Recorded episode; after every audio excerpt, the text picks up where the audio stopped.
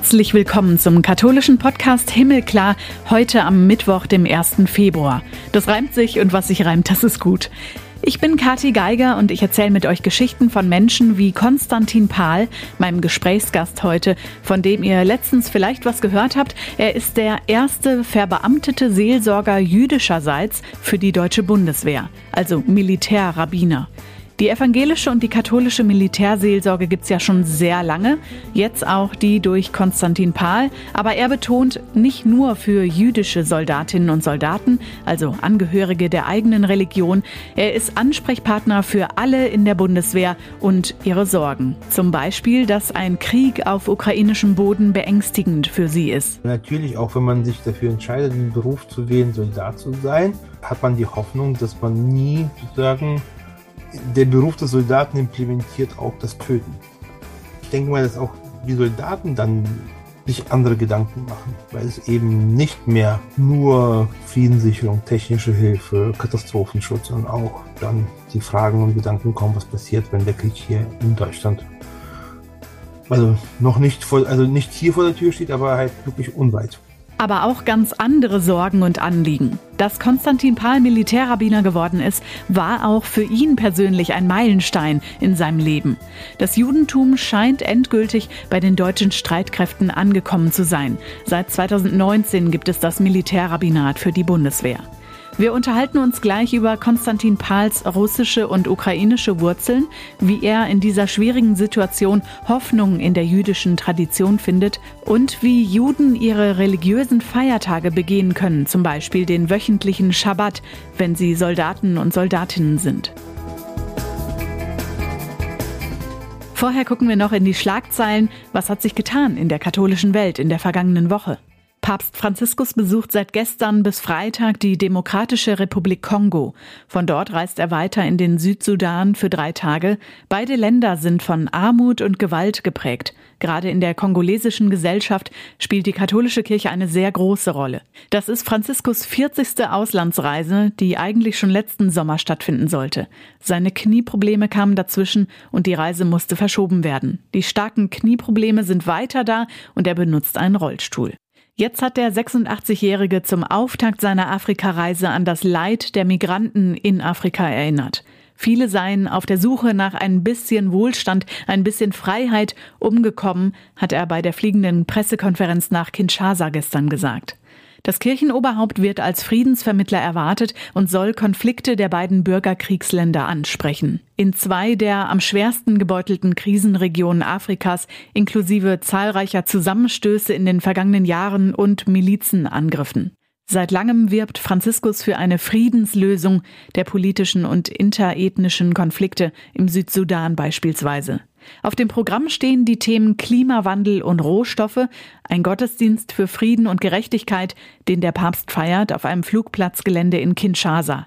Eine Begegnung mit Gewaltopfern aus dem Osten Kongos ist auch geplant.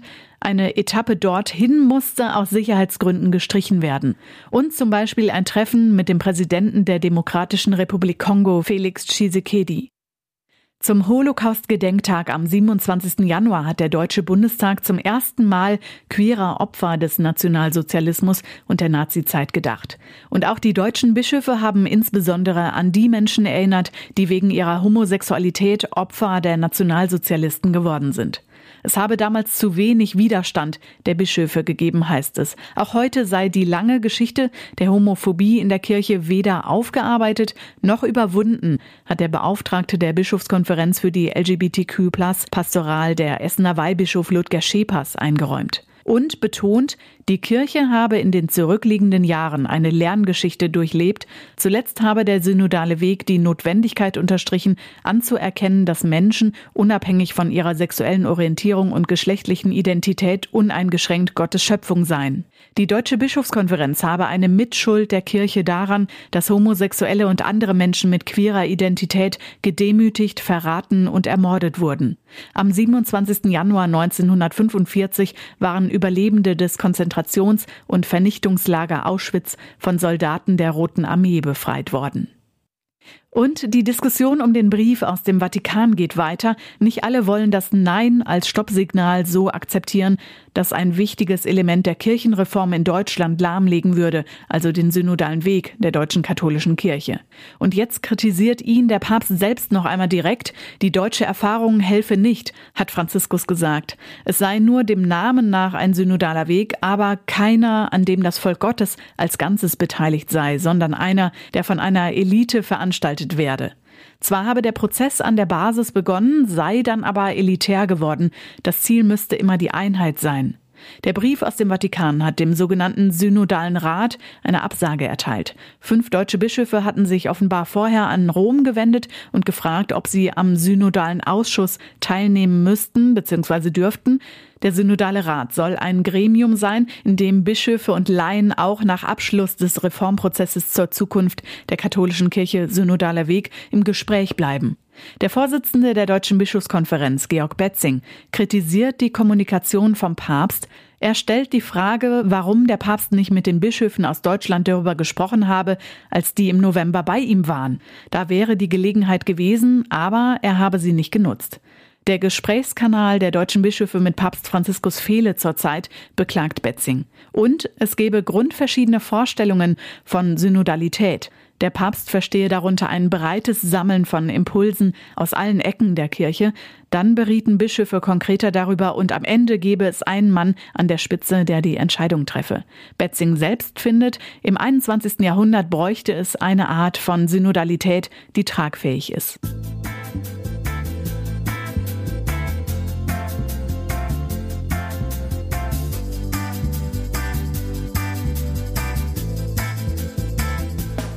Und jetzt zu unserem Gespräch heute. Konstantin Pahl ist liberaler Rabbiner und seit einem guten Monat verbeamtet, während der Chanukka-Feier im Dezember feierlich als Militärrabbiner für die deutsche Bundeswehr. Wir treffen ihn im Militärrabbinat an. Hallo, Herr Rabbiner Pahl. Schönen guten Morgen. Äh, Sie treffen mich in Leipzig an, der Außenstelle, in der ich äh, tätig bin. Das Militärrabbinat hat seinen Hauptsitz in Berlin. Wir haben fünf Außenstellen: Potsdam, Hamburg, Köln, München und Leipzig. Und ich bin in der Außenstelle Leipzig als Rabbiner, Militärrabbiner tätig. Und heute zu Gast im Himmelklar-Podcast. Herzlich willkommen. Am Montag werden Sie Tu Bishvat feiern. Das ist der 15. Tag des Monats Shevat und das Neujahrsfest der Bäume, also der Beginn des neuen Erntejahres. Jüdinnen und Juden ehren an Tu Bishvat alle Obstbäume, an denen zum Zeitpunkt des Feiertags schon Knospen zu sehen sind oder blühen. In Deutschland jetzt noch weniger, trotz Klimawandel, als in Israel. Da ist der Januar der perfekte Zeitpunkt, um frühlingshaft anzupflanzen. Wie begehen Sie den Tag? Ich habe noch nichts Festes geplant. Es ist ein Fest, an dem man Bäume pflanzt. Man ehrt nicht nur die Bäume, man pflanzt auch Bäume. Es ist natürlich hier in der Diaspora etwas schwierig, weil mhm. es wirklich noch sehr, sehr kalt ist. Und äh, wir lassen uns überraschen, ob äh, der Zeiger Plus oder Minus zeigt mm, und ob man überhaupt irgendwas pflanzen kann. Vielleicht pflanzen wir auch irgendein klein, klein, kleines Bäumchen in Leipzig auch so das Symbol unseres Anfanges, damit er auch in fünf oder zehn Jahren schönen Schatten spendet und entweder Kirschen oder Äpfel hergibt. Aber Sie haben recht, in Israel ist es wirklich ein sehr großes Fest, äh, weil da man auch äh, sagen, pflanzt, weil es schon ein bisschen wärmer ist und auch die Bäume sich besser pflanzen lassen als hier. Und dann habe ich von der Tradition gelesen, also ich kannte ihren Feiertag vorher nicht, dass man eine Frucht isst, die man in diesem Jahr bisher noch nicht verzehrt hat. Genau. Gehört das dazu? Gibt es auch. Ich denke, in meinem Fall wird es eine Erdbeere sein. Also ich mag Erdbeeren, ich liebe Erdbeeren. Ich warte immer auf den Sommer, bis sie auch hier heimisch äh, vom Feld geholt werden. Aber diesmal werde ich mich mit einer spanischen oder griechischen Erdbeere zufrieden geben müssen. Ja, rot sind sie zumindest in Deutschland auf keinen Fall bisher. Das Judentum scheint endgültig bei den deutschen Streitkräften angekommen zu sein. Sie sind Militärrabbiner, seit Dezember auch verbeamtet. Der Meilenstein vorher war, dass es seit 2019 ein eigenes Militärrabbinat gibt für die Bundeswehr. Was bedeutet Ihnen das, dass Sie verbeamtet wurden, Militärrabbiner sind? Es ist sozusagen das ja ein Meilenstein in meinem äh, persönlichen Weg. Ich war im Studium, in der Rabbinatsausbildung, habe ich ein Praktikum gemacht im Jahr 2004 bei der Bundeswehr, bei der Marine. Ich war einen Monat lang, habe einen katholischen Pfarrer äh, begleitet in seiner Arbeit. Und ähm, das hat mich äh, sehr begeistert, dieses Praktikum. Ich war da wirklich so Feuer und Flamme, wie man so schön sagt. Die Zeit ging auch super schnell vorbei und dann war lange Zeit nichts. Äh, also es war halt eine einmalige Sache damals. Meine Lehrer, äh, mein Rabbinerseminar mir und meinen Kommilitoninnen erzählt von ihrer Tätigkeit als Seelsorge in, bei den Streitkräften äh, der USA. Also einer unserer Dozenten war Chaplain bei der Air Force in Korea stationiert und äh, ein anderer ähm, Lehrer und Professor war Chaplain bei der US Navy, also bei den Marinestreitkräften und hat immer begeistert davon erzählt, wie toll es ist, äh, Militärseelsorger zu sein. Und es war immer so im Hinterkopf bei mir, wow, das würdest du gerne mal machen. Wie es so schön heißt, manche Träume werden wahr. Jetzt bin ich in diesen, da angekommen, wo ich sein wollte, bei der Militärseelsorge. Und ähm, ja, die Verbeamtung ist nur noch ein weiteres Zeichen dafür, dass das äh, Judentum in der Bundeswehr angekommen ist. Sie begleiten die Bundeswehr in Auslandseinsätze und bei Dauereinsatzaufgaben. Was ist Ihre konkrete Aufgabe? Wie müssen wir uns Ihren Alltag vorstellen? Also Auslandseinsatz war noch nicht bei mir, aber es ist äh, sicherlich mal geplant, dass irgendwann auch ins Ausland geht oder ähm, auf eine Übung. Das ist äh, alles noch nicht äh, exakt ausgearbeitet, die Zeit, Zeitpläne, wann das passieren wird. Ansonsten ist unsere Aufgabe im Alltag Seelsorger zu sein für alle Soldaten, äh, konfessionsunabhängig. Also die Seelsorge ist für alle da, nicht nur für jüdische Soldaten, auch für nicht-jüdische Soldaten und auch für nicht-konfessionelle Soldaten. Denn auch diese Leute brauchen mal einen Ratschlag, brauchen mal ein eine Person zum Sprechen, die eben nicht im System drin ist, also nicht ein Vorgesetzter oder nicht ein Truppenpsychologe, sondern ein Unabhängiger. Und das sind wir. Und ähm, ein weiterer Punkt ist, ja, für die religiösen Belange der Soldaten, der jüdischen Soldaten zu sorgen. Also wenn ein Soldat sagt, ich möchte ein Gebet sprechen oder ich möchte, ich brauche eine koschere Verpflegung oder ich brauche wirklich ein, also eine Frage des jüdischen Rechtes habe ich und würde die gerne klären. Dafür sind wir da. Und ein wichtiger weiterer Meilenstein, also Baustein unserer Arbeit ist der lebensgrundliche Unterricht, den wir an die Soldaten unterrichten. Wenn Sie sagen, Sie sind für alle da, mit welchen Sorgen kommen denn Soldatinnen oder Soldaten zu Ihnen?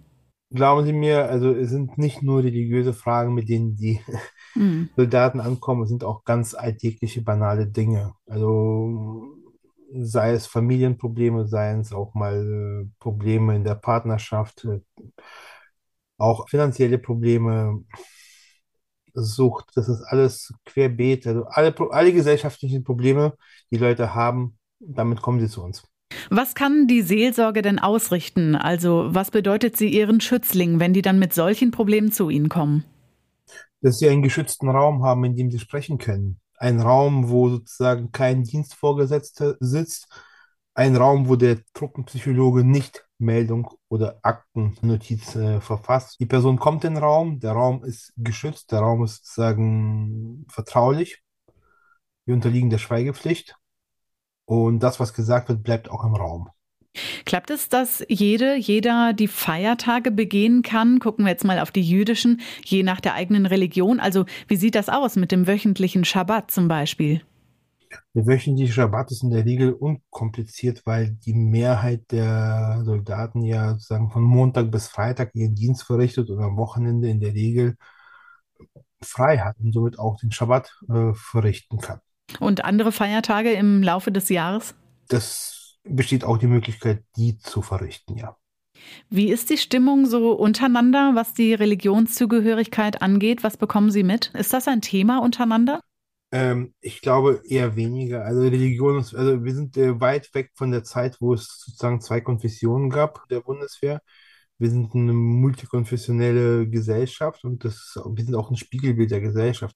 Aber ich glaube, die Religion bleibt äh, im Großen und Ganzen doch eine Privatsache von jedem Einzelnen.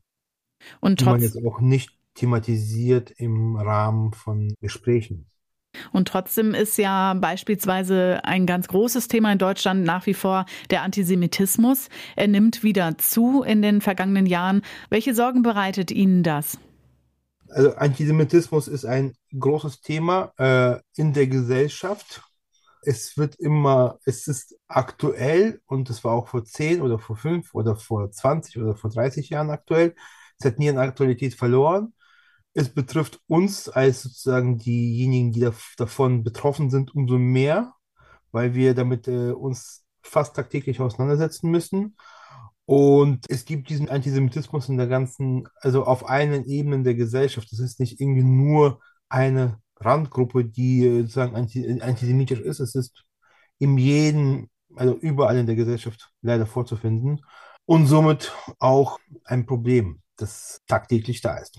Es gibt immer mal wieder Auswertungen, welche Berufsgruppe gerade angesehen ist. Besonders auch unter jungen Leuten sind Soldatinnen und Soldaten im Image gestiegen in den vergangenen Jahren. Bekommen Sie da was von mit? Was macht das mit den Menschen, die diesen Beruf ausüben? Ich denke, dass ähm, der Beruf des Soldaten äh, sich auch gewandelt hat. Also es ist jetzt, äh, es, wir haben eine Berufsarmee, wir sind ja keine Freiwilligenarmee mehr. Und so, somit ist die Entscheidung zur Bundeswehr zu gehen für jede Person auch eine freiwillige Entscheidung. Das ist nicht mehr Pflicht. Du musst nicht mehr dienen, du kannst dienen. Und wenn du irgendwas freiwillig machst und dich freiwillig für etwas entscheidest, hat es einen ganz anderen äh, Hintergrund, also für, für sich selber zu sagen, hm, ich entscheide mich, das zu machen, weil ich eben der Meinung bin, dass ich damit zum Beispiel äh, dafür sorge, dass äh, wir hier in Sicherheit leben oder dafür sorge, dass Europa sicher ist oder auch, welchen Beweggrund auch immer. Und somit äh, steigt es natürlich im Ansehen, weil eben die Leute das gerne und freiwillig machen. Wir stehen zurzeit an einem Punkt, an dem wir als Gesellschaft viel von Konflikten und dem Krieg mitbekommen. In erster Linie in der Ukraine durch Russland, aber längst nicht nur. Wo lässt sich Hoffnung finden in Zeiten der Krisen und des Krieges? Ja, selbstverständlich. Also die Konflikte waren immer da. Äh, nur wenn die Konflikte weit entfernt sind, tangieren die einen weniger, als wenn die, ja, wie viel, zwei, 2000 Kilometer Luftlinie, anderthalbtausend Kilometer Luftlinie entfernt von einem sind. Da wird man, wird einem viel mehr bewusst, oh, es ist irgendwie, also nicht weit von deiner Tür entfernt, was passiert. Mhm. Was einem Hoffnung gibt. Äh, wir hatten vor jetzt äh, vor kurzem das Hanukkah-Fest gefeiert. Das äh, heißt, nennt sich auch das Lichterfest, an dem wir an acht Tagen an den Sieg der Makkabäer und an das Wunder mit dem Öl im Tempel gedenken. Und das Interessante an diesem Tag ist, dass wir jeden Tag, also acht Tage lang Kerzen anzünden und jeden Tag eine Kerze dazu nehmen. Also wenn wir am ersten Tag eine Kerze anzünden, zünden wir am zweiten zwei und so weiter, bis wir am achten Tag acht Kerzen anzünden. Warum wir es machen? Weil wir sagen, das Wunder hat zugenommen. Also das Wunder wurde mehr. Das Wunder vom, vom brennenden Öl. Das Öl hat mehr, für mehr Tage ausgereicht, als es ausreichen sollte das brennende Licht symbolisiert Licht, also was Positives, weil Licht besiegt die Dunkelheit. Und die Hoffnung ist, also wenn man so an Hanukkah zurückdenkt, A, dass das Gute über das Böse siegt, sozusagen dass ja, das Licht das, die Dunkelheit vertreibt. Was auch in der Winterzeit sehr wichtig ist.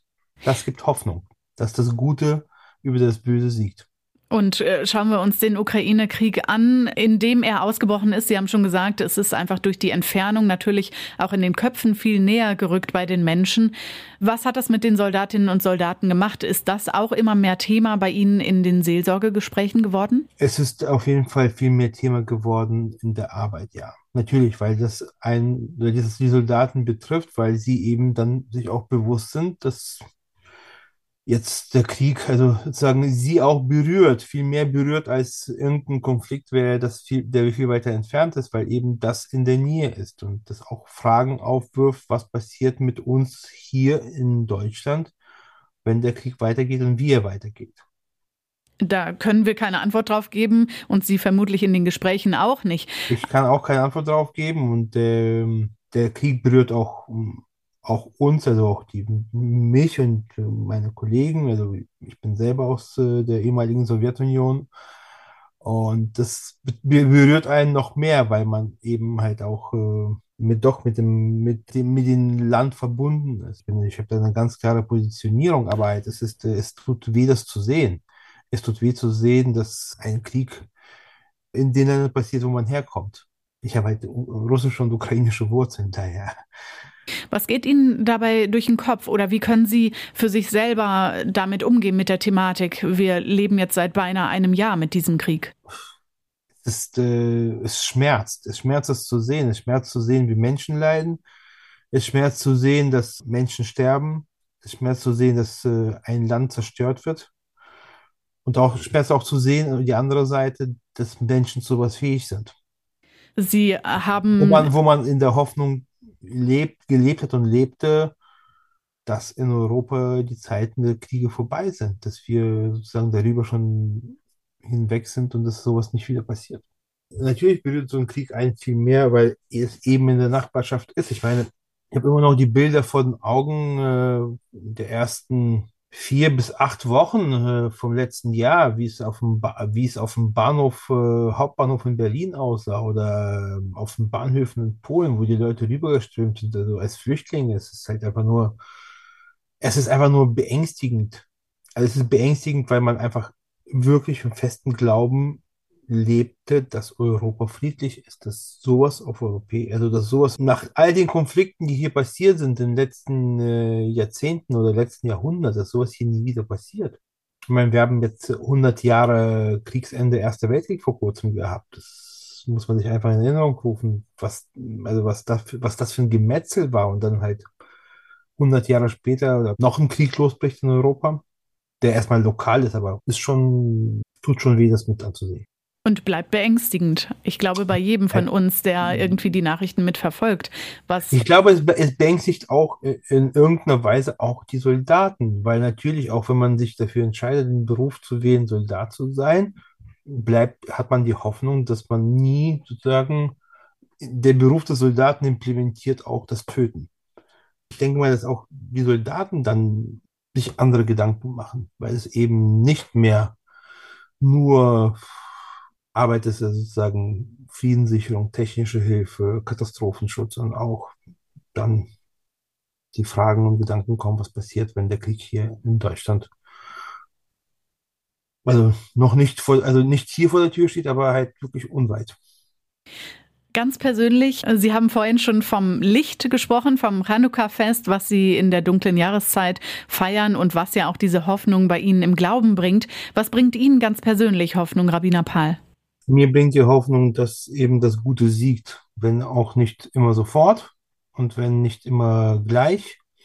Aber ähm, irgendwann siegt äh, das, ja, das Licht über das Dunkel. Das haben wir immer, also immer gesehen. Jeder Diktator hört irgendwann auf zu existieren. Also jede Diktatur äh, geht irgendwann ein, weil das einfach äh, auf Dauer sich nicht halten kann, das Böse.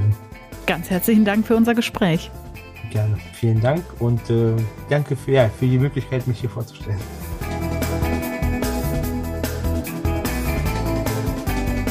Alle Folgen vom Himmelklar Podcast findet ihr wie immer überall, wo es Podcasts gibt und auf domradio.de und katholisch.de. Nächste Woche wieder mit Renate Schlegelmilch und mit Thomas Söding, der Teil der deutschen Delegation ist für das kontinentale Treffen für die Weltsynode. Katharina Geiger bin ich. Macht's gut!